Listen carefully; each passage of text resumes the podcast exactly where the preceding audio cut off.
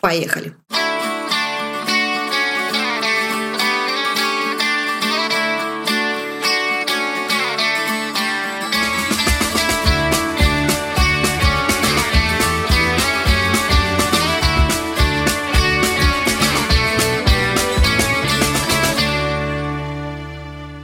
Привет, жабы! Сегодня мы продолжаем наши выпуски про нейроотличную дружбу. И сегодня у меня в гостях жабка, благодаря которой я узнала, что я красивая.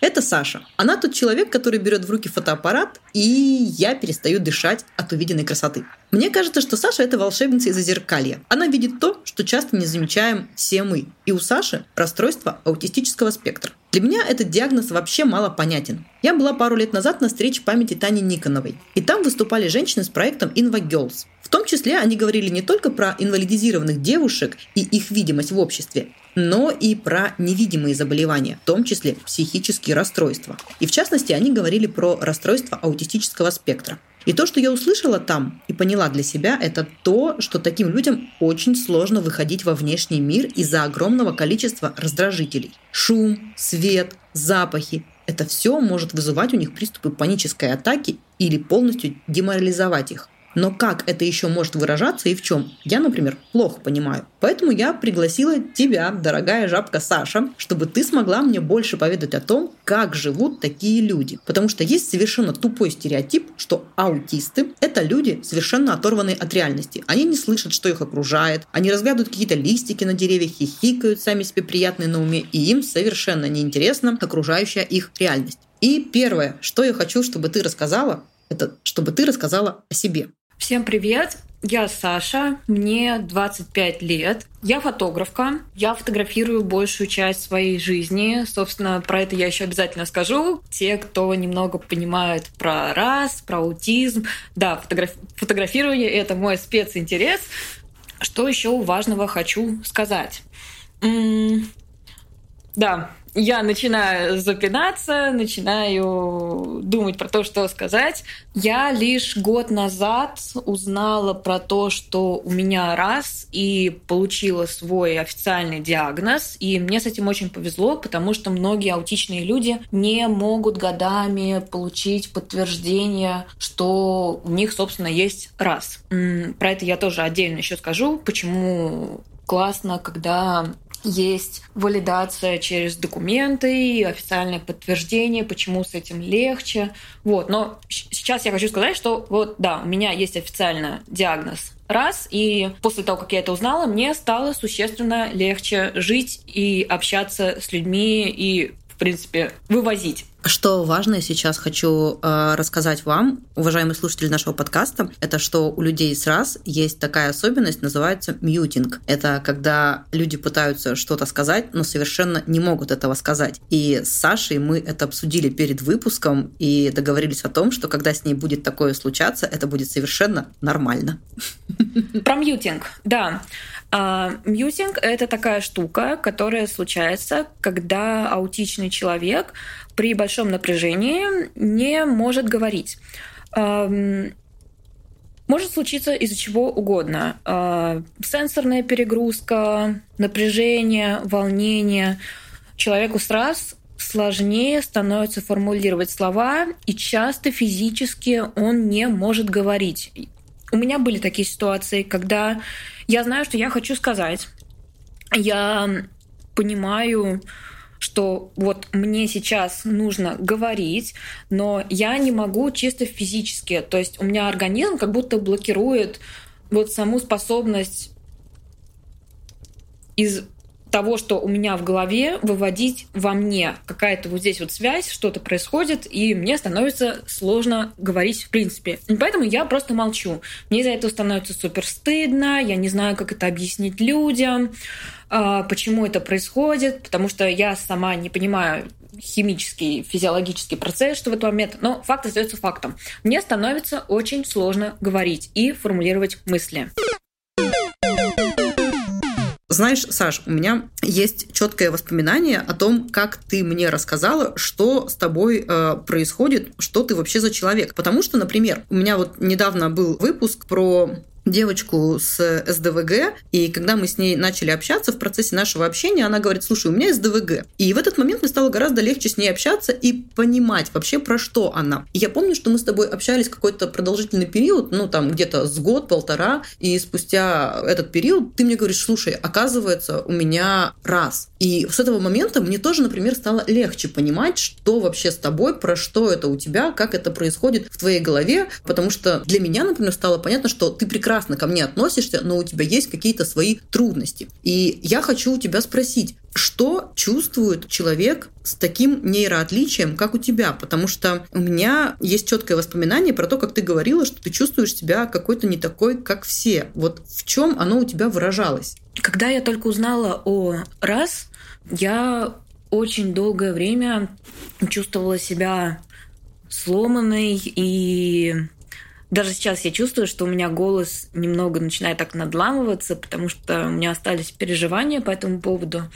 И я просто чувствовала как бы себя эм, очень не такой и какой-то поломанный, потому что как будто это чисто для сравнения. Я все примеры, которые по большей части я буду дальше говорить, они чисто для наглядности, и я не приравниваю людей, а, которые с этими особенностями, с этими проблемами, к тем примерам, которые есть. Это просто чисто для визуальной наглядности.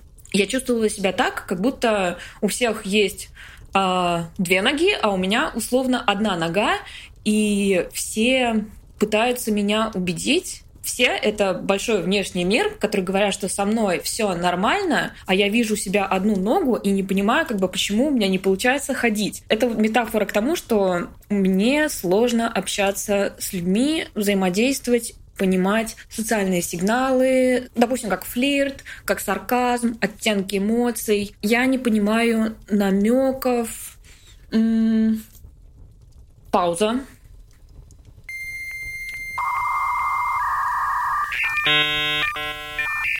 Я чувствовала, что как будто мне не договорили какую-то важную штуку, либо я чего-то такого недопоняла в детстве, что все прекрасно понимают и считывают, а, а я нет. Я не понимаю, почему мне сложно в компаниях, в какой момент мне надо говорить, как понимают все, когда сменить тему, когда можно вклиниться, когда нет, почему какие-то штуки считаются нормальными, какая-то определенная одежда считается нормальной. Почему красный цвет часто считывается как опасность, когда я его вижу просто как бы красный цвет, он как бы просто есть. То есть вот эти вот дополнительные смыслы, которые накладываются на выражение лица, на то, как человек одевается, на то, что считается нормой. Я чувствовала себя, что вот слепой, практически слепой, когда все вроде бы понимают, э, что означает та или иная штука, а я чисто смотр... я как бы чисто смотрю на человека и думаю, что я не понимаю, что происходит, в общем, как бы вот в таких общих чертах. Тебе очень сложно соотносить то, что ты видишь, с какими-то социальными устоявшимися конструктами. Какая-то, ну, скажем так, генетическая память. Да? Видишь тигра, пугайся. Ты такая, я просто вижу тигра. Красный цвет. Ну, это просто красный цвет, и ничего в этом такого нету. На самом деле, с одной стороны, я слушаю тебя и думаю, вот э, и действительно, и как вот с таким жить в обществе? Потому что, скорее всего, ты очень часто не попадаешь в реальность.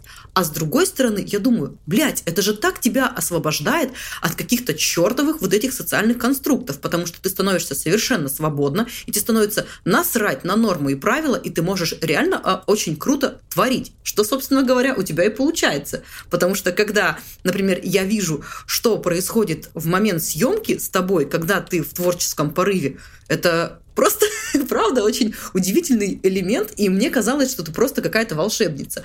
А когда ты сейчас мне, например, рассказываешь про вот эти вещи, что мне очень сложно интегрироваться, я не понимаю, что говорит выражение лица о настроении человека, я не понимаю намеков, я могу только вот какую-то прямую, открытую речь соотносить с тем, что человек, наверное, действительно так думает, это действительно может как-то ну, для меня, для человека, которого достаточно нормотипичен, и, ну, я считаю что себя достаточно психически устойчивым человеком и социализированным человеком, я просто подумала, что если бы я родилась таким, я бы не знаю, чем бы я занималась в этой жизни. И я, например, не понимаю, как можно дружить с теми, у кого такой диагноз. Потому что на самом деле, вот слушая тебя, да, и понимая, какой э, ты человек по характеру, какие у тебя есть особенности, у меня закрадываются подозрения, что некоторые мои подруги, скорее всего, тоже обладают таким вот нейроотличием. И мне тогда становится во многом понятнее, что и как мы с ними можем взаимодействовать. Потому что люди действительно классные, удивительные и по большей части творческие. Но вот как с ними дружить так, чтобы не разрушить их прекрасный мир, потому что иногда да, но мы же не все можем пойти и сказать, что у меня вот сейчас нахмурены брови, это значит, что я злюсь. Думаешь, блядь, ну это же должно быть очевидно, ты же видишь, что я злая. А человек говорит, блядь, нет, я не вижу, что ты злая, и поэтому я бегу к тебе с подарками. Я хочу у тебя спросить, как ты со своей стороны воспринимаешь дружбу? В какой момент ты понимаешь, что ну вот этот человек, кажется, мой друг. Потому что я, например, обладаю навыком подойти к человеку и сказать «Привет, я хочу с тобой дружить». И мы можем подружиться. А другие люди, которые, например, хотят с тобой дружить, или ты хочешь с ними дружить, как в этом случае происходит какой-то коннект? Как ты понимаешь, что этот человек для тебя друг? Угу. Было несколько моментов, которые я еще хочу пояснить, и про подозрение, что у твоего друга может быть раз, я сейчас скажу сначала со своей позиции, вот как я вижу дружбу. Мне нормально, если человек не осведомлен об аутизме, и самое важное, чтобы меня не воспринимали как э, как супер больного какого-то ненормального человека, потому что в нашем обществе, и я говорю сейчас больше про российское, про российское общество, если так можно выразиться, э, что нету хорошей репрезентации, что такое раз. А, потому что раз расстройство аутистического спектра это зонтичный термин, и нету такой вот как бы по сути это как шкала, то есть это может варьироваться, и если я не ошибаюсь, пусть потом меня поправят, что даже в ДМС 5, где вот, э, вот эти вот штуки, по которым диагностируется раз, раз делится на три уровня тяжести, когда требуется очень существенная поддержка, просто есть необходимость поддержки и когда она минимальная. У меня, у меня официально синдром Асбергера.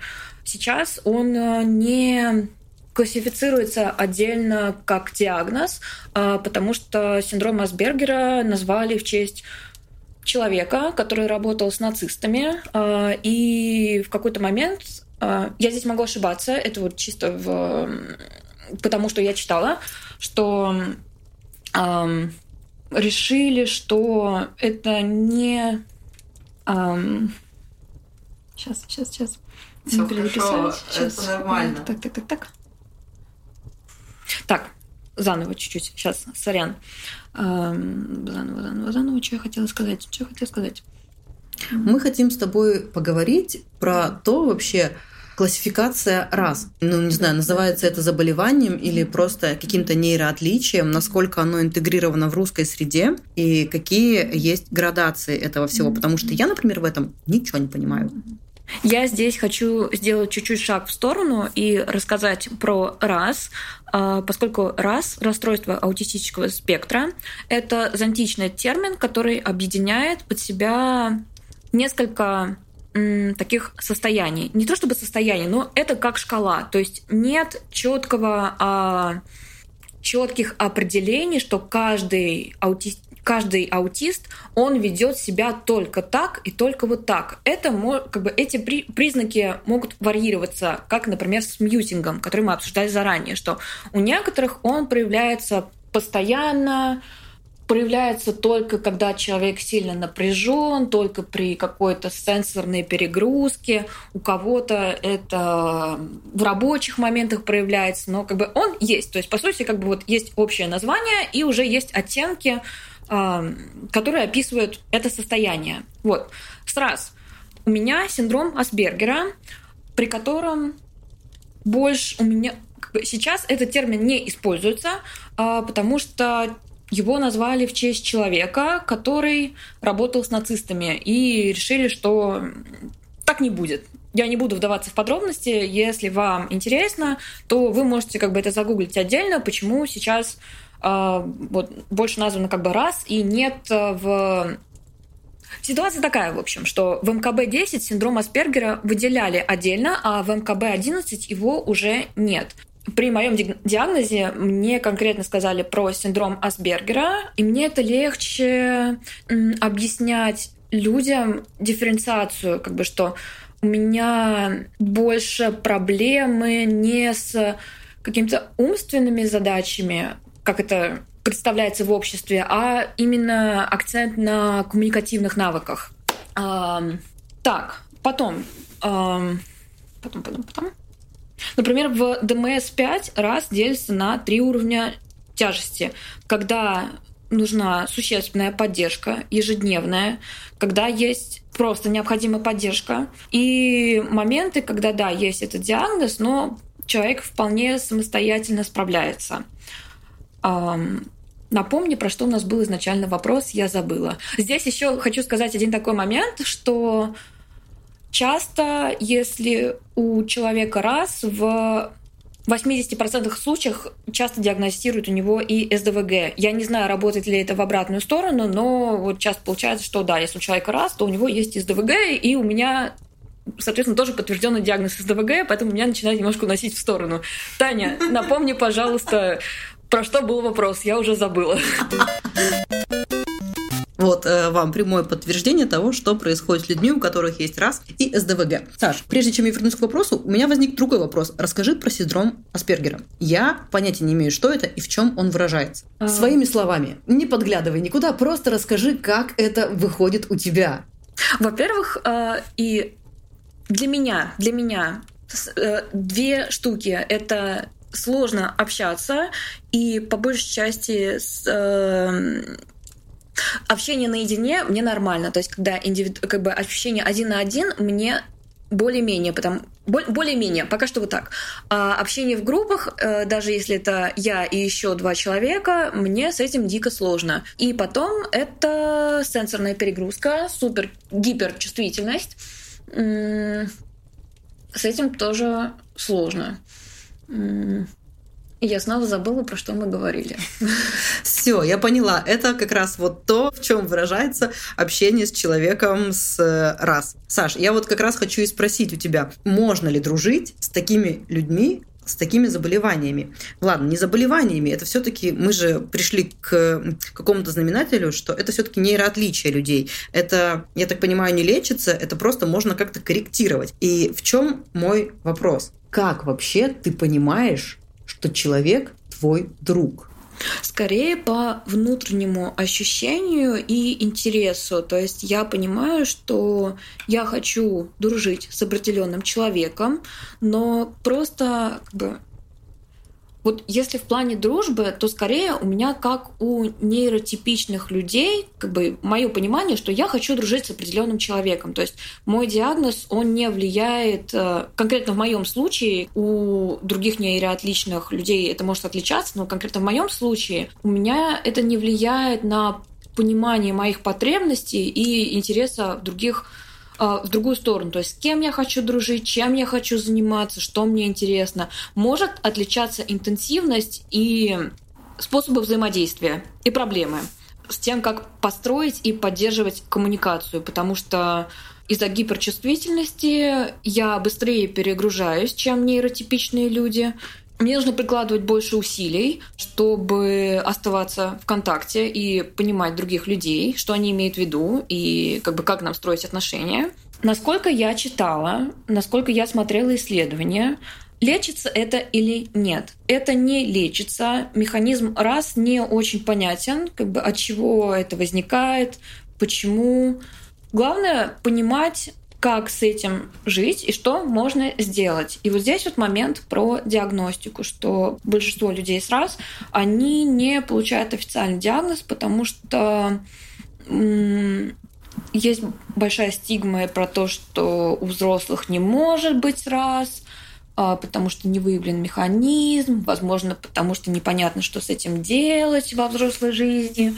Вот меня здесь чуть-чуть уходит в сторону, но очень часто просто встречаются такие ситуации. Я читала про то, что как бы тем, кому ставили аутизм в детстве, при достижении совершеннолетия меняли на шизофрению, потому что раз должен, должен в кавычках а, проходить со временем, но не проходит. Это не лечится, но важно понимать, что это есть, потому что потому что сложно строить отношения с другими людьми, потому что я не понимаю социальные сигналы в мире, где это считается, что ты должен считывать, э, ты как бы где люди понимают друг друга, что они злятся, что им не нравится что-то, они это не проговаривают вслух. А я этого не вижу совсем. И с этим сложно. И, и, и да, и так. Вот, и снова у нас Саша вылетела в синий экран. И я снова возвращаю ее в нашу реальность, напоминая о том, что у нас по-прежнему подкаст про дружбу. Смотри, Саш, дружба, она строится на какой-то коммуникации – когда тебе важно понимать, что в голове у человека, и дать ему объяснить, что в голове у тебя. А в дружбе, на самом деле, постоянно границы какие-то размываются. Ты не понимаешь вообще, в каком спектре, в каком диапазоне вы вообще коммуницируете. Все, что ты можешь, например, понимать, про окружающую среду, это то, что ты чувствуешь. И как я поняла, да, ты, например, видишь какого-то значимого для себя человека, чувствуешь, что он тебе нравится, ты хочешь с ним продолжать какую-то коммуникацию, и вот здесь у тебя возникают трудности, потому что хотеть-то хотеться, а вот делать ни хрена не делается. Поэтому один из моих вопросов это про то, как тебе удается поддерживать вот эти значимые для себя связи. Расскажи, пожалуйста. Я для себя понимаю, что чаще всего мне хочется просто сказать, как ты говоришь, что, слушай, давай дружить, потому что я для себя так вовне вижу, что если человек сказал мне нет, это вот стопроцентное нет, на которое я могу опираться. А когда человек неоднозначно, что вот вроде мы встречаемся, вроде мы видимся, я не понимаю, мы дружим или нет. В общем, для меня важна постоянность встреч, важен интерес с другой стороны. То есть я вижу, что не только я проявляю инициативу, а с другой стороны тоже есть интерес. И для меня это даже определяющий фактор, на котором мы недавно разговаривали в терапии, что когда я дружу, мне важно показать другому, что я хочу с ним дружить, поэтому я стараюсь проявлять инициативу, что я там предлагаю встречи, я спрашиваю, как э, человек себя чувствует, как его жизнь. Ну вот, в общем, гру- грубо говоря, как бы вот если принять себя за точку, то я направляю свое внимание на другого человека. Тогда я просто понимаю для себя, что я делаю какие-то действия по отношению к другому человеку и поддерживаю отношения потому что это те штуки, на которые могу себе сказать, что да, я дружу.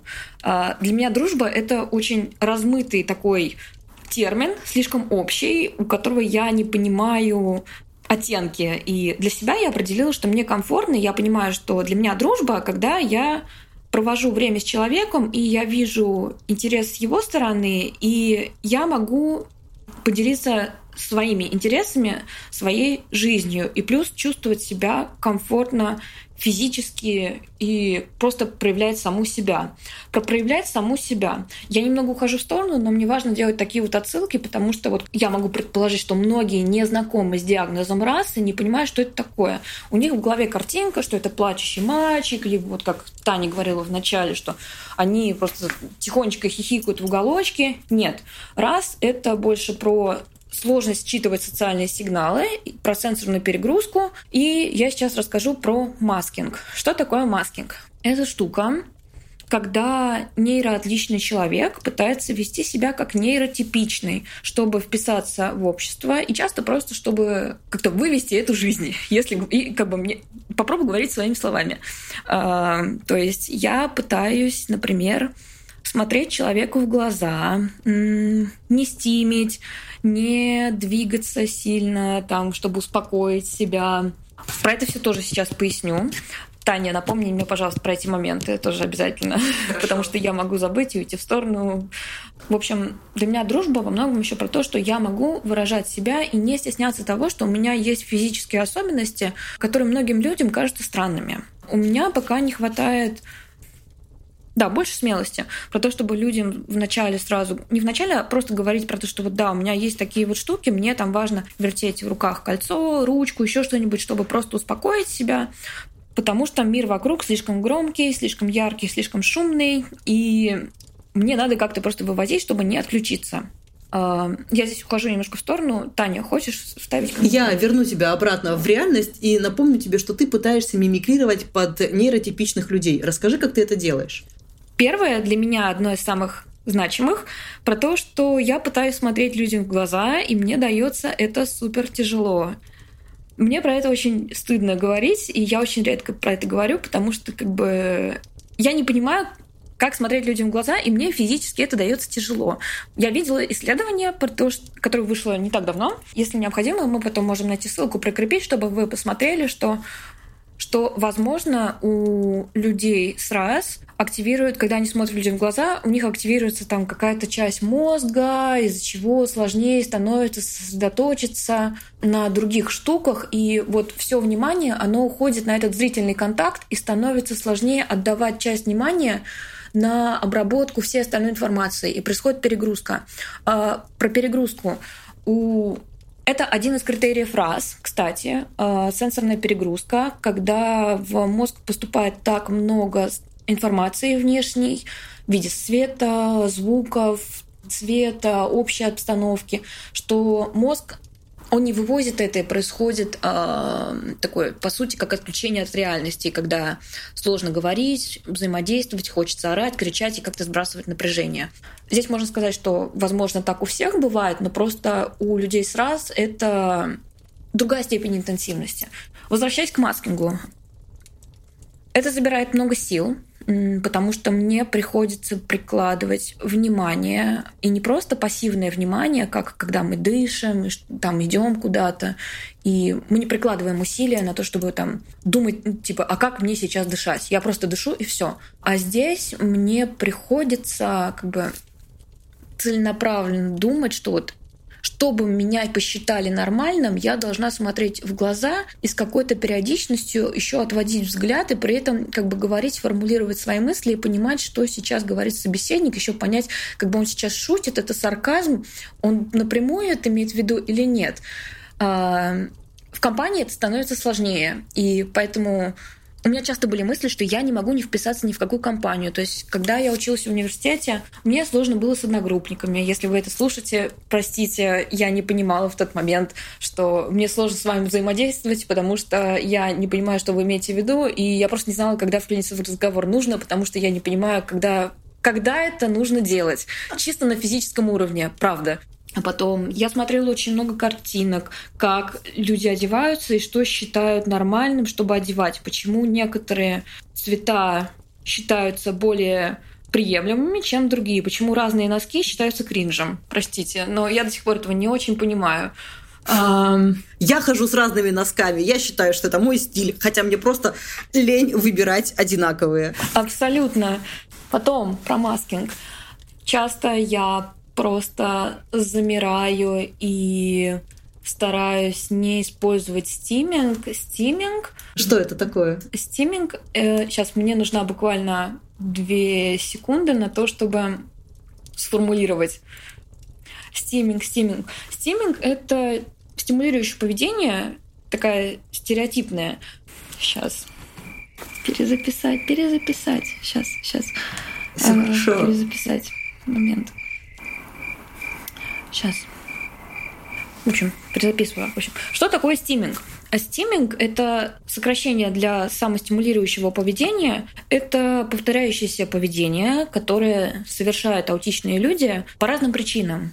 Часто, чтобы успокоить себя, чтобы выразить эмоции, чтобы регулировать э, поступление сенсорной информации, чтобы сфокусироваться на чем-либо или чтобы просто получить удовольствие. То есть, возможно, вы видели а, людей, которые просто раскачиваются, как-то крутятся постоянно на месте. Вы, возможно, так делаете, когда крутите прядь волос. Это тоже стиминг. Просто у людей с раз а, он жизненно необходим, в отличие от нейротипичных людей. Вот я хочу внести некоторую ясность про то, как вообще выглядит наша дружба с Сашей. Почему я вообще у Саши спросила, как ты вообще начинаешь дружбу с людьми, как ты с ними дружишь, как ты вообще это делаешь, для чего это? Потому что вот для меня, допустим, как для нейротипичного человека, бывает э, тоже непонятно, а как дружить. Потому что я не всегда могу звонить человеку, писать человеку, напоминать о себе, приглашать в гости. Я могу вспоминать только, допустим, про человека, про какие-то рабочие моменты. Ну, знаешь, вот это типа серии. Вспомнил про человека, когда только что-то от него надо. А не могла ли ты просто, вот знаешь, там позвать меня в гости, потому что вот человек я хороший. И я, например, в таких моментах проебываюсь, и мне бывает иногда стыдно за себя, что э, я бываю плохим другом, которая не всегда зовет к себе гостей. И я вот думаю, вот такие вот есть, допустим, нейроотличные люди с раз. Как вообще мне с ними взаимодействовать, потому что, ну, могу я им писать, не могу я им писать, покажется это для них странным, не покажется это странным. И для меня на самом деле целое спасение, Саша. То, что ты формулируешь для себя дружбу как то, что, ну, мне хочется приезжать в гости. Я вам сейчас расскажу, уважаемые слушатели э, жабы нашего подкаста, как это выглядит. Мне просто Саша берет и пишет вечером. Она может написать мне ночью, она может написать мне в любое вообще время суток, которое вот прямо сейчас ей нужно, и она пишет: "Я завтра приеду". Я завтра приеду, э, что привезти? А еще я вот тут завтра приеду, у меня отличная идея, я буду записывать тебе рилсы, я буду снимать, мне хочется вот это, а вообще я приеду к тебе домой, можно я просто у тебя поработаю? И для меня вообще это снимает сразу вообще какие-то трудности в коммуникации, потому что у Саши есть вот этот импульс, что я хочу, мне надо, она не понимает, не считывает вот эти какие-то социальные условности и просто врывается в мою жизнь. И для меня, допустим, это совершенно комфортно, потому что у меня это снимает вопрос того, насколько я хороший друг. Потому что я такая, окей, я просто открою тебе дверь, я просто тебя впущу. Поэтому в этом случае я могу сказать, что, например, дружба с аутистическими людьми действительно может выглядеть как то, что они не попадают в реальность и в какой-то рандомный момент времени просто сваливаются тебе на голову с тем, что так, я еду, потому что мне очень надо с тобой дружить. И желательно прямо сейчас. Допустим, в нашей дружбе, мне кажется, это больше такой связующий клей, потому что это хорошая для меня коммуникация про то, когда я туплю туплю, а ты действуешь. Но обратный вопрос – это про то, Саш, как вообще твое вот это нейроотличие как раз-таки ставит какую-то дружбу под удар. Было ли у тебя такое, что ты потеряла какую-то дружбу каких-то значимых людей из-за того, что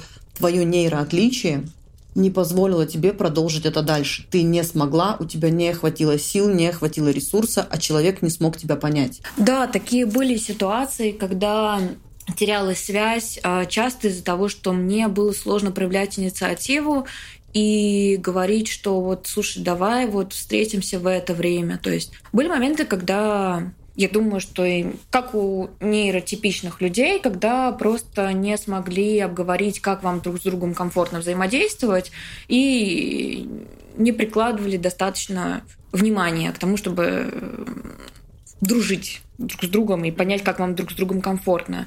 Были моменты, когда влияло мое ментальное состояние. Здесь э, сделаю пояснение, что с где-то с 2014 года до 2021 года, даже 22 у меня была депрессия, и даже лет пять это была именно тяжелая депрессия с анорексией, с булимией, когда мне было, слож... мне было совсем сложно поддерживать контакты с людьми, потому что мне было сложно вывозить физически.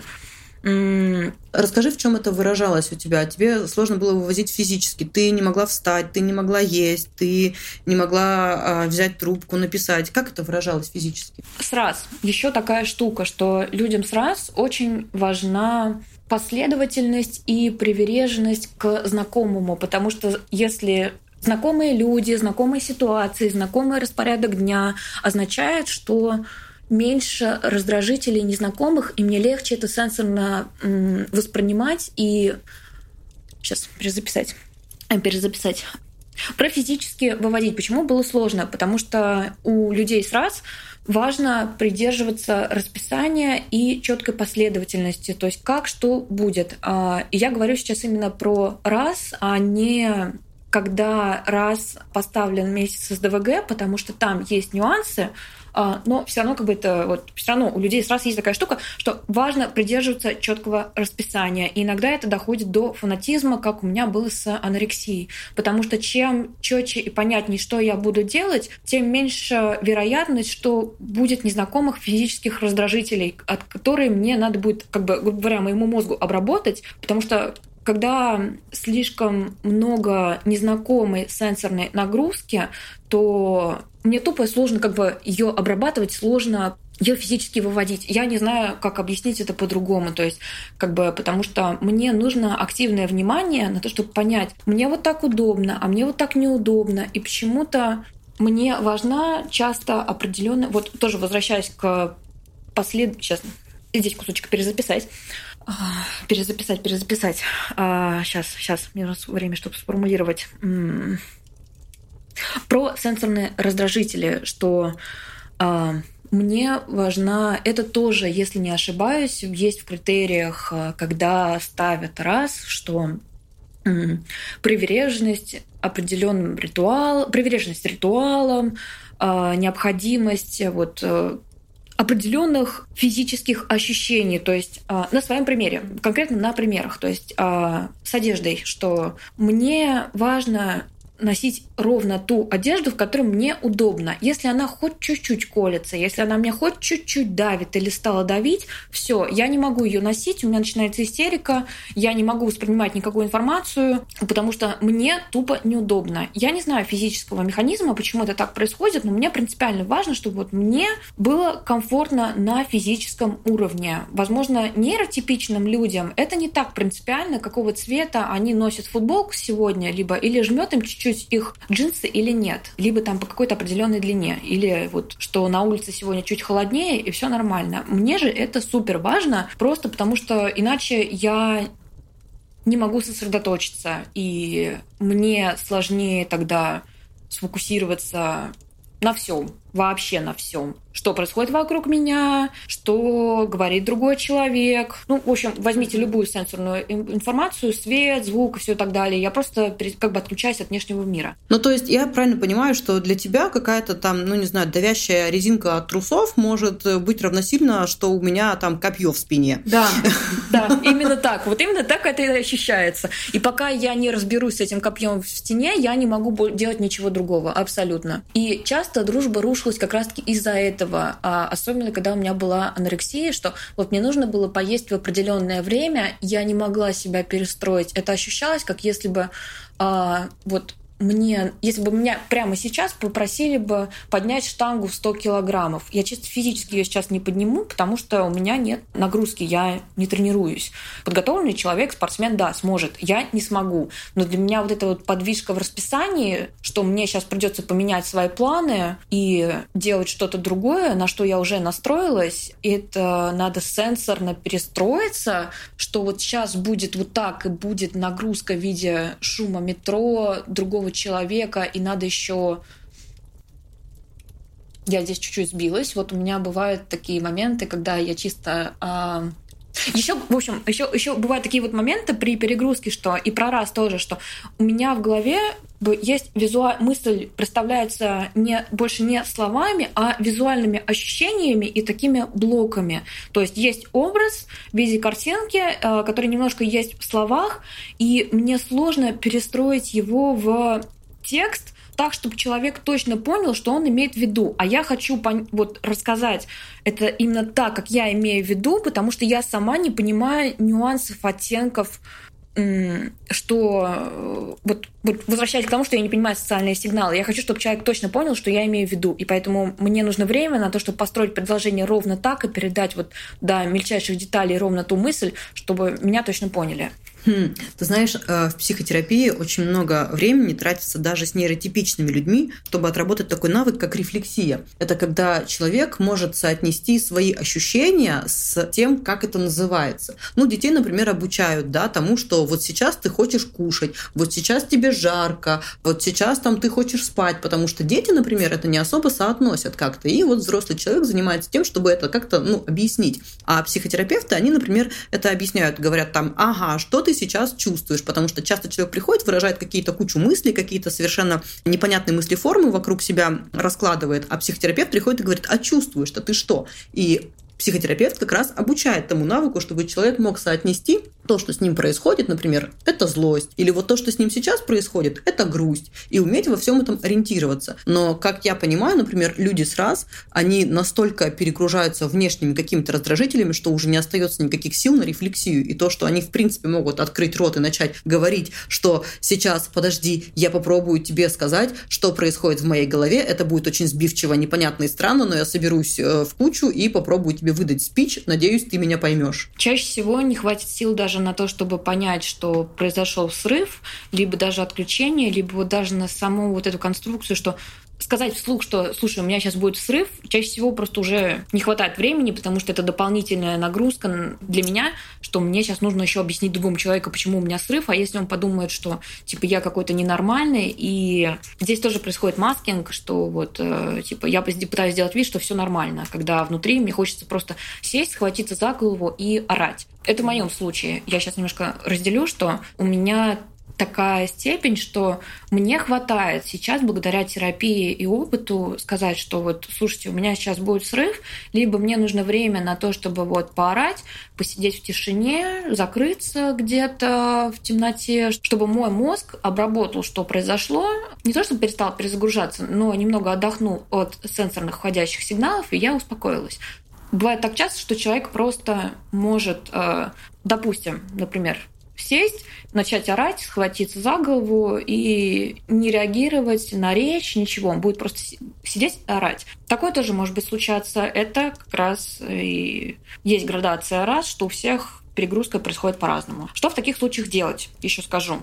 Можно заранее обговорить, как лучше взаимодействовать с человеком в эти моменты, как для него это проявляется, что можно делать, что нельзя. Для меня, например, конкретно важно, чтобы меня в этот момент физически не трогали. Я могу ударить. Я могу ударить так, что будет неприятно обеим сторонам. вот, поэтому меня лучше не касаться, не задавать вопросов, ну да, самое главное, чаще всего проще заранее, лучше, даже не проще, а лучше заранее спросить, что делать в такие моменты, когда человек чувствует перегрузку. Есть ли какие-то сигналы, что вот ему сейчас может быть сложно. И в принципе, вот здесь вот я бы хотела здесь уйти чуть-чуть в сторону про то, как лучше взаимодействовать с людьми, у которых есть раз, и как бы как сделать так, чтобы вам обоим было комфортно общаться. Вот как думаешь? Это очень нужно, потому что это мой следующий вытекающий вопрос, чтобы ты, как опытный человек с раз, рассказала, во-первых, людям, которые подозревают у себя, раз, рассказать им, если вы хотите дружить, делайте то-то и то-то. И второе, вытекающее, это если вы видите, что у вашего друга раз, значит, слушайте, что ему надо.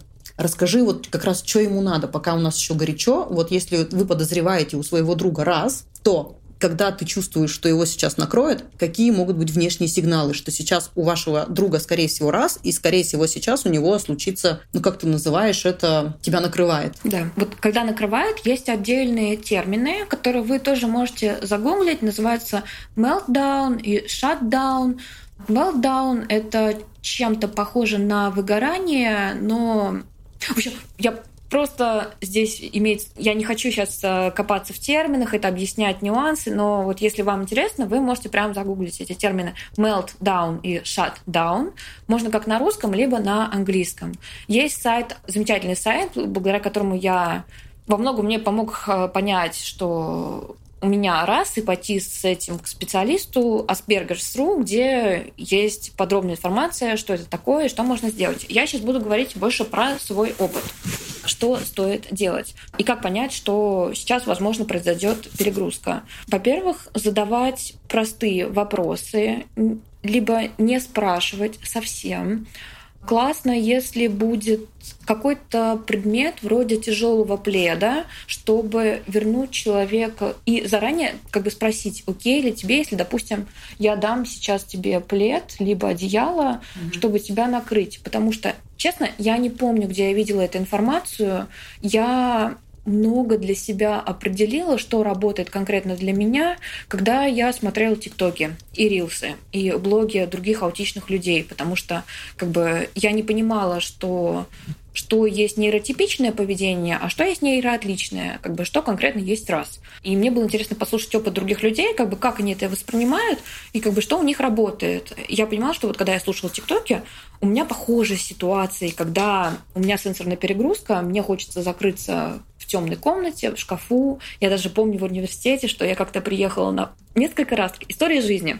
Я несколько раз приезжала на пары, на большие пары, там, где в аудитории было по 50-60 человек. Я проезжала, я садилась на место, я смотрела на все вокруг, понимая, что я сейчас начну орать, если я сейчас отсюда не уйду, либо я буду просто сидеть все полтора часа и думать только о том, что мне неудобно сидеть, я не воспринимаю информацию, что я здесь делать, я ненавижу всех вокруг, я просто вставала, уходила, ехала домой, закрывалась в шкафу, я даже помню, что я выкладывала в Инстаграм историю, что вот я сижу такая в шкафу и типа не знаю, что мне делать, вот просто. И я интуитивно не понимала, что со мной происходит. А это была сенсорная перегрузка, и как бы когда я закрывалась в шкафу, то я так интуитивно отрезала сенсорную информацию, то есть как бы сводила ее к минимуму. Темнота, минимум света, шкаф, закрытое пространство, то есть так, чтобы как бы, тело было такое сжатое, и я проще воспринимала границы своего тела. То есть как бы вот я чувствовала такое давление на тело, что вот я сейчас вот здесь вот,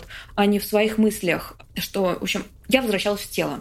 Вот, для меня это важно. Поэтому, а, когда происходит сенсорная перегрузка, по сути дела, тебе нужно просто поймать человека, завернуть его в какой-то кокон. Лучше нет, лучше как бы по минимуму снизить сенсорную нагрузку. Ни в коем случае не трогать человека, самое главное, а сделать поменьше свет, убрать любую музыку, закрыть окна, а, посмотреть, есть ли где-то продувает или нет. То есть вот именно свести к минимуму сенсорную нагрузку, то есть вот сделать такую более-менее комфортную, даже как вы понимаете, это комфортно. А если нет возможности быть в контакте с человеком, ты, допустим, с другом в диалоге, и тебе друг, например, ты подозреваешь у него раз, и он вдруг пишет тебе, что он, например, в метро, и ему плохо. Можно как-то ну, дистанционно написать ему что-то, чтобы ему стало легче. Потому что я единственное, что могу советовать своим друзьям, которых накрывает какая-то паническая атака, либо, возможно, это сенсорная перегрузка, я им говорю, дыши. Просто заткни уши и дыши. Это, кстати, суперски, потому что это простое действие, которое требует минимум внимания. И для меня тоже вот в контакте с тобой и в чате жабок, если ты захочешь про это рассказать, Тань, то тоже можешь сделать ставку, чтобы слушатели понимали, о чем я говорю. Самое большее, что ты можешь делать для меня, просто напомни про то, чтобы дышать. Потому что в эти моменты я часто начинаю думать про то, что я выгляжу глупо, либо мое желание, оно такое глупое, что вот я опять не справилась, ухожу из самобичевания. А мне важно в этот момент сбросить физическое напряжение. Вот самое простое, что я могу сделать, это чисто дышать. Вот. Поэтому для меня напоминание даже просто дышать и то, что ты со мной, то есть валидировать, даже писать про то, что я с тобой, и ты можешь писать все, что с тобой происходит, для меня это самое поддерживающее, потому что я знаю, что то, что со мной происходит, это нормально, mm-hmm. что это просто особенности моего организма. И мне надо сейчас сбросить чисто физическое напряжение возможность поделиться этим, и вот просто реально, что это, это самое, самое лучшее, что может быть, что просто вот реально разделить это с кем-то. Угу. Вот. Что ты не одна в что этом во всем, одна. что есть да. человек, который да. хотя бы и не рядом, но мысленно держит тебя за ручку и просто напоминает тебе дышать. Это здорово. То есть, если подвести в сухом остатке, то если ты видишь, либо знаешь, что у твоего друга могут быть сложности с восприятием внешней реальности, и иногда, ну, допустим, некоторые могут воспринимать, что какая-то паническая атака, хотя это может быть просто сенсорная перегрузка, то действительно все, что ты можешь делать, это предложить человеку свою помощь в качестве того, что давай мы сейчас выключим свет, давай мы выключим музыку, давай я накрою тебя одеялом, давай ты просто полежишь, подышишь. Если нет возможности какого-то физического контакта, то просто написать человеку напоминание о том, что ты рядом, и, пожалуйста, дыши. Попробуй заткнуть уши, закрыть глаза, сесть в какое-то, по возможности, безопасное место, прижаться спиной, обнять себя, например, и просто подышать. Не бросать человека в одиночестве со всей вот этой вот непонятной э, для него и сложной психической историей. Смотри, Саша, здорово, что э, есть какое-то понимание сейчас структуры того, что у таких людей просто бывают такие особенности. Ну, я не знаю, у, ну, например, все люди болеют, да, и ты понимаешь, вот простуда, хорошо, там нужно приехать к другу там с лимоном, с чем-то еще и так далее. Но есть вот такие вот состояния, например, как у людей сразу, да, когда это вот просто происходит сенсорная перегрузка. И ты знаешь, хорошо, есть вот такая инструкция, как для хорошего друга, просто напомнить, что я рядом, а у тебя просто вот такие моменты бывают, и они проходят, все нормально, ты не сумасшедшая, это просто тебя накрыло, я рядом. Но что я хочу сейчас у тебя спросить, это то, что бы ты могла вообще посоветовать другим людям, которые подозревают у себя раз, как им дружить. Есть ли у тебя совет для людей с раз, чтобы они не мьютились, чтобы они там не мимикрировали под нормальных нейротипичных людей. Как ты поможешь им советом сейчас, допустим, используя время нашего подкаста, чтобы донести какую-то важную мысль, потому что, мне кажется, дружить всем очень важно. Главное, что хочу сказать, что если ты аутичен, это нормально. Даже если ты не знаешь, а есть ли у тебя раз или нет, ты в любом случае можешь взять информацию про раз и техники, которые предлагаются аутистам, что-то применить для себя. И даже если диагноз не подтвердится, то самое главное, чтобы тебе помогало то, что ты используешь какие-то техники самоуспокоения, какие-то термины, чтобы определять себя, свою дружбу, как тебе комфортно, потому что это просто обертки про твой опыт, и ты можешь брать их и использовать, как тебе нравится. Да, есть э, много стигмы, что быть аутистом это странно, это ненормально, что это непонятно, как взаимодействовать с, с людьми. Но есть и люди, которые готовы и понимать, и взаимодействовать, и да, это правда. Я вижу, как тебе сложно, и э, я могу сказать со своей, например, стороны, что действительно людям с таким нейроотличием бывает сложно выражать свои мысли, и все, что мы, например, можем делать для них, как люди, которые их любят, это принимать их с такими особенностями. И поэтому все, что, мне кажется, хочет донести Саша, если я правильно тебя поняла, это быть смелыми и не бояться себя. Да, именно так. Это вот самый лучший термин, который может это описать. Потому что говорить прямо, мы предлагая дружбу другим людям, можем предупреждать о том, что ну, у нас есть свои разные нейроотличия, но мы очень хорошо к ним относимся.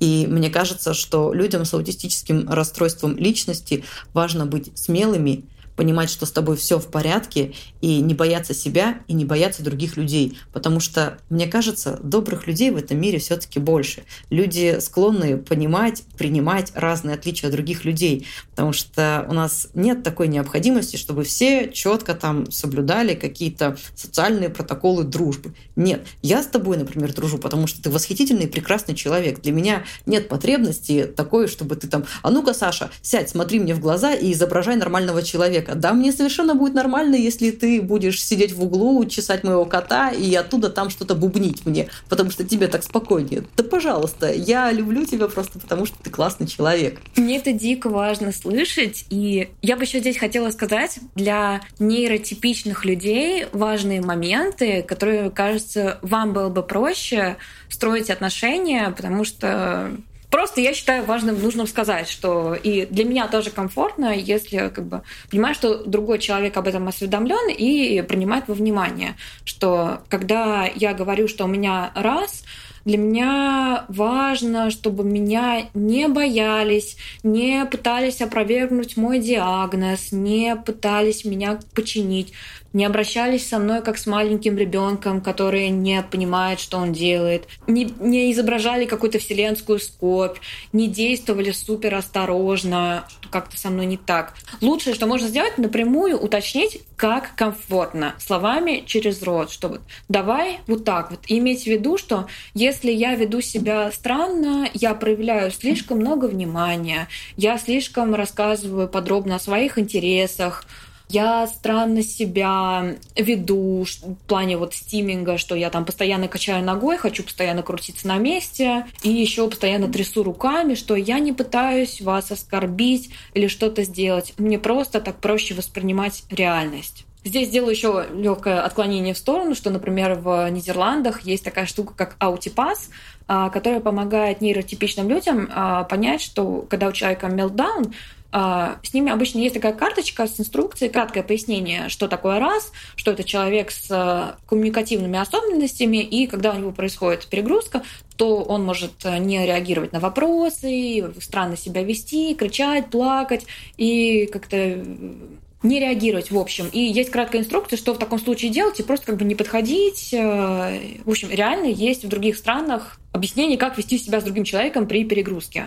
Мне кажется, подводя вообще какой-то финал этого эфира, хочется сделать такие основные тезисы про то вообще, что такое коммуникация с людьми, аутистами. Во-первых, понимать, что это высокочувствительные люди, которые не всегда могут войти с тобой в контакт. Они могут долго не приходить на встречи, не общаться с тобой, просто потому что для них выход в какой-то внешний мир — это огромный стресс. И что еще важно, если вы подозреваете у себя такое расстройство, либо если вы подозреваете такое расстройство у своих друзей, то мне кажется, здесь здорово поможет, ну, э, либо консультация с психиатром, либо какое-то самостоятельное изучение информации про вот это нейроотличие. Это различные сайты Аспергер, как ты говорила? Аспергер.ру. Я думаю, что мы прикрепим Да, мы прикрепим ссылки. эти ссылки, вот, потому что очень важно сначала это изучить, почитать, и если в каких-то моментах люди начинают соглашаться с какими-то тезисами из этих источников, то есть, возможно, необходимость проконсультироваться с психиатром, потому что психиатры назначают терапию, вкусные таблеточки, которые помогают людям комфортнее чувствовать себя и справляться со всей этой социализацией, со всей этой реальностью, потому что, к сожалению, так сложилось, что мы социальные животные, нам нужны друг, мы нужны друг другу, э, человеку нужен человек, и бесконечно закрываться дома и не общаться с другими людьми просто потому, что тебя перегружает эта реальность, очень сложно. Поэтому хорошо подобранная терапия, знать, что с тобой происходит, как это терапевтируется, понимать, в какие моменты тебя накрывает, давать какие-то инструкции своим друзьям, давать какие-то инструкции, напоминания о себе. Это какие-то такие основы того, чтобы тебе можно было построить какую-то долгосрочную дружбу, долгосрочную коммуникацию, чтобы всем было в ней комфортно. Да, именно так. Еще конце я вспомнила, что хотела сказать про непонимание социальных сигналов, что с людьми с раз люди, люди с раз могут воспринимать буквально, поэтому важно делать оговорки даже в письменных сообщениях. А можно даже так описать, что если вы пошутили и слэш, что это шутка, это сарказм, это ирония, потому что человек с раз может воспринять это буквально и начать накручивать себя, что вот я там что-то не так сказал, я такой плохой человек, ну какой-то личный опыт негативный. Вот. Поэтому важно говорить в лоб. Это очень хороший совет. Говорить максимально прямо и всегда пояснять все свои шутки. Спасибо, Саша. Это был отличный выпуск. Тебе было очень сложно, но я видела, как ты старалась. А для этого выпуска я позвала экспертку, психотерапевтку Лену Грачеву, чтобы она объяснила нам механизмы раз, как и по каким признакам можно заподозрить аутизм у себя или у друга. Расстройство аутического спектра. Группа нарушений развития центральной нервной системы человека. Но это если такими очень общими словами. Разновидностей и сочетаний этих нарушений – чертова пропасть. Именно поэтому на раз порой пытаются повесить вообще всех собак, то есть объяснить этим диагнозом практически любое нетипичное проявление человека. Особенно этим грешат тревожные мамочки. Чуть ребенок в какие-то странные увлечения пошел или не интересуется сверстниками в той степени, в которой они себе представляют, он должен. Сразу панические мысли. Это аутизм! а, -а, -а! Давайте тут выдохнем, будем разбираться. Расстройство аутического спектра стоит, в общем-то, на трех китах. Первый это нарушение в сфере социальной, все, что про общение, взаимодействие с людьми и какой-то базовый этикет этого общения. Второй кит — это стереотипные повторяющиеся движения, которые со стороны могут казаться максимально странными. Чаще всего это некие раскачивания взад-вперед. И кит третий — неравномерное интеллектуальное развитие. Как в сторону мега-интеллекта типа математических или музыкальных супергениев, так и в сторону наоборот — умственной недостаточности вплоть до выраженной отсталости. Проявляются эти особенности уже в детском возрасте, чуть ли не с года, а сохраняться могут всю жизнь. А могут и отчасти компенсироваться. Это сильно зависит от индивидуальной картинки раз у того или иного человека и от того, получал ли он должный уход и поддержку.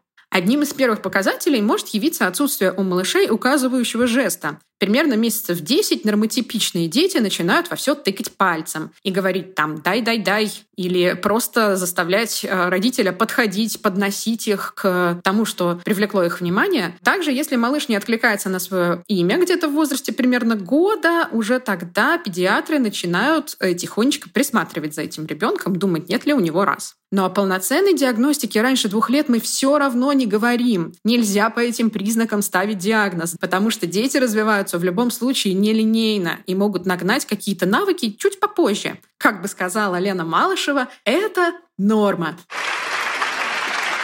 Классическим симптомом, встретив которые как у взрослого, так и у ребенка, по которым мы можем заподозрить аутизм, относятся также Неспособность поддерживать глазной контакт с людьми. Как это выглядит? С человеком говоришь, а он смотрит куда-то рандомно, куда-то в бок вообще.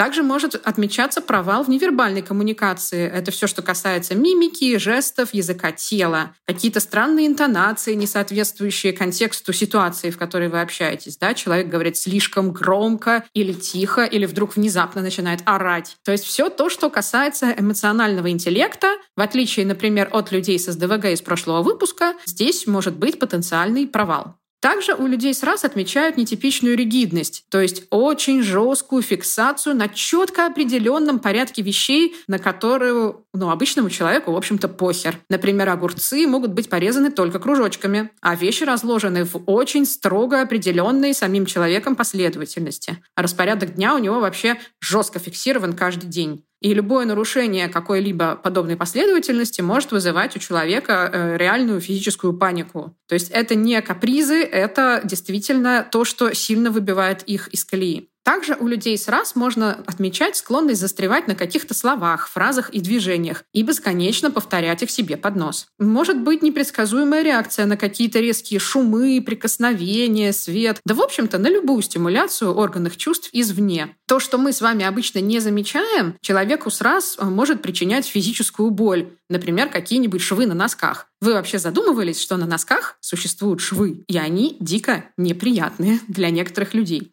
Также можно отметить очень странные и какие-то вычурные интересы у людей с расстройствами аутического спектра. Например, они могут увлекаться разными видами смесителей, пылесосов или коллекционировать лампочки. Ну, реально очень их любить. Подозреваю, что картинка у вас сейчас может сформироваться крайне безрадостная. Но помните, все эти симптомы, о которых мы тут говорим, могут выражаться в крайне разной степени. То есть они могут отсутствовать вовсе, а могут буквально затапливать человека и представлять для него реальную проблему каждый день. Тут как повезет. Как и в случае с СДВГ, аутизм чаще встречается у мальчиков, практически в четыре раза. Увы и ах. А причины аутизма до сих пор туманны. Безусловно, существует генетический компонент, наследственность. Это то, что удалось доказать. А вот влияние среды пока четко не отмечено, и в том числе воспитание. То есть Расслабьтесь, молодые родители, э, воспитать аутизм в ребенке какими-то своими ошибками вы не можете.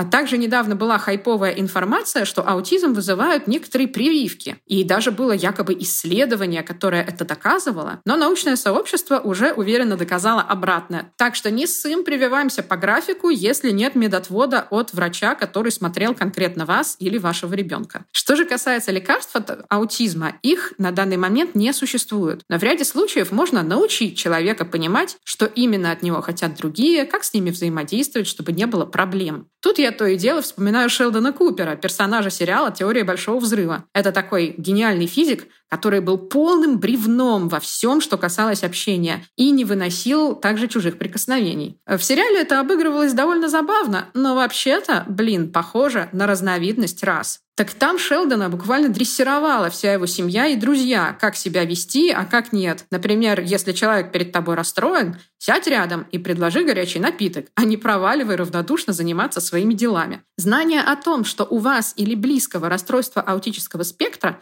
безусловно, поможет. Как именно? Прежде всего в том, чтобы не обижаться на какие-то кажущиеся пренебрежительными или грубыми пассажами в свой адрес. Понять, что человек не эгоистичный мудак, а ему просто лишний раз стоит проговорить словами через рот нечто такое, что остальные понимают чисто интуитивно. Например, что какое-то его действие вас задело, и вы просите его больше так, блин, с вами не поступать. Или понять, что если человек психует от того, что ему принесли в ресторане иначе нарезанные помидоры в салат, он не привереда охреневший. А ему это правда важно. Причем он это для себя не выбирал. Или что если вы у него в гостях повесили куртку не на самый правый крючок, а на второй справа, это правда может его сильно расстроить. При этом общение с такими людьми может принести много внезапных бонусов, которых никак не встретишь у людей нормотипичных. Люди с раз могут делать очень тонкие, неожиданные, красивые наблюдения, открывать нам целую вселенную там, где, казалось бы, нет ничего интересного. Посмотрите сериал «Хороший доктор». Там показана деятельность врача с аутизмом и как его диагноз помогает ему в работе в те моменты, когда все остальные типа нормальные врачи пасуют и уже сделали все, что могли.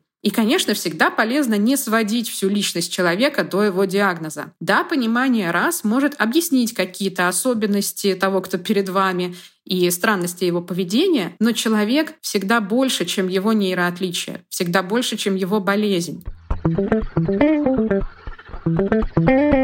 Знаете, я вот жутко любопытная жаба. И когда я пытаюсь в чем-то разобраться, то разбираю я любую тему на молекулы, иду изучать исследования на PubMed, как Крейни и UpToDay. И для этого выпуска я решила окончательно замучить Лену, чтобы она попыталась объяснить, что именно не так работает в устройстве нервной системы таких людей. Поэтому присаживаемся и слушаем умные вещи простым языком. Что же происходит в организме человека с диагностированным аутизмом? Какие процессы так сильно влияют на его поведение? До сих пор нет исчерпывающего и единоличного какого-то ответа на этот вопрос. А причины и механизм возникновения рас изучены куда хуже, чем, например, депрессии. Однако уже сейчас с уверенностью можно сказать, что в 90% случаев виновата определенная хроносомная аномалия, которая влияет на метаболизм ряда аминокислот. Особенно тут отличилась глутаминовая кислота или попросту глутамат. Это такой возбуждающий нейромедиатор в головном мозге, который играет критическую роль в формировании как эмоционального поведения, так и способности к обучению. Даже если у здорового человека воздействовать на рецепторы этого самого глутамата, у него возникнут, временно, конечно,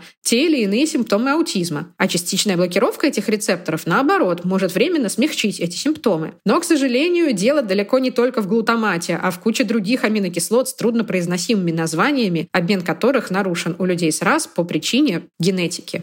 Лекарства при терапии РАС используются только как помощь коррекционной терапии, например, чтобы облегчить обучение таких людей или снизить их аффект, как-то затормозить их перевозбужденность. То есть, чтобы просто им было как-то легче учиться и управлять самим собой. Фармой воздействуют не на аутизм сам по себе, а на некоторые его поведенческие симптомы, которые, как я думаю, вы уже поняли, могут очень сильно отличаться от человека к человеку. Тут в ход могут пойти и антидепрессанты, и транквилизаторы, и нейролептики, а в нашей стране особенно сильно любят наотропы. Есть также гипотеза о влиянии микробиома человека, это бактерии, которые живут у нас в кишечнике, на формирование аутизма, и что можно с помощью диеты исправить его или облегчить симптомы. Я встречаю многих родителей, которые пробуют безглютеновые диеты, безмолочные и любые другие, и говорят о том, что это дает значительный эффект. Пока что этот подход не имеет доказанной эффективности, и, как по мне, если такой метод не причиняет никакого вреда, то, собственно, почему бы и нет. Возможно, прослушивая этот выпуск, вы ожидали получить какие-то конкретные инструкции о том, как именно взаимодействовать с людьми с раз, какими словами с ними общаться, чтобы быть понятым, как именно их затормаживать и всякое такое. Тут я вас огорчу. Никаких универсальных рецептов я вам не дам. Не только в отношении людей с аутизмом, который, как вы поняли, крайне-крайне разнообразен, так и в отношении нейротипичных людей. Почему? Мне что, жалко, что ли? Да нет. Та индивидуальная форма общения, которую вы выберете с тем или иным человеком, будет зависеть от множества факторов, которые мне отсюда вообще никак не видно. Не только от того, есть ли у этого человека диагноз или какое-то определенное состояние, но и от того, какой вы человек сами по себе, Каков ваш стиль самопредъявления? В каком контексте конкретной ситуации вы общаетесь? И, конечно, от того, с кем именно вы взаимодействуете. Здесь я скорее преследую цель донести до вас весь масштаб многообразия человеческих существ, с которыми мы контактируем сегодня, и призвать к открытости, чувствительности и толерантности к чужому разнообразию — вместо возмущения, негодования и агрессии, которые можно так часто встретить в нашем обществе. К примеру, понимание того, что для людей с аутизмом ситуация коммуникации может быть настоящим минным полем, это уже многое. Отдельная благодарность сегодняшней гостье Саше. Запись подкаста является стрессом даже для нормотипичного человека. Что уж говорить про людей с раз. Какие именно слова вы найдете в контакте с тем или иным человеком — это ваше поле творчества и ответственности. И я желаю вам удачи и интереса в том, чтобы на этом поле экспериментировать и находить ту форму, которая вам подойдет. Спасибо, Лена. После общения с тобой и Сашей мне стало понятнее, что происходит с моими друзьями, почему они иногда выпадают из коммуникации и иногда ведут себя по моим меркам странно. И действительно, все, что я могу, это уважать их состояние, принимать их такими, какие они есть, любить их и быть им хорошим другом. Надеюсь, что этот выпуск был для вас полезен, дорогие жабы. И если вы замечали что-то похожее за своими друзьями, делитесь с ними этим выпуском. Возможно, он будет им тоже полезен. Спасибо, что слушали нас. А я хочу сказать, что этот подкаст существует благодаря донатам моих друзей и тех, кому хочется, чтобы этот проект жил. И если вам нравится то, что я делаю, отблагодарить меня можно в телеграм-канале подкаста «Человеку нужен человек» как словом, так и донатом. Всем ква!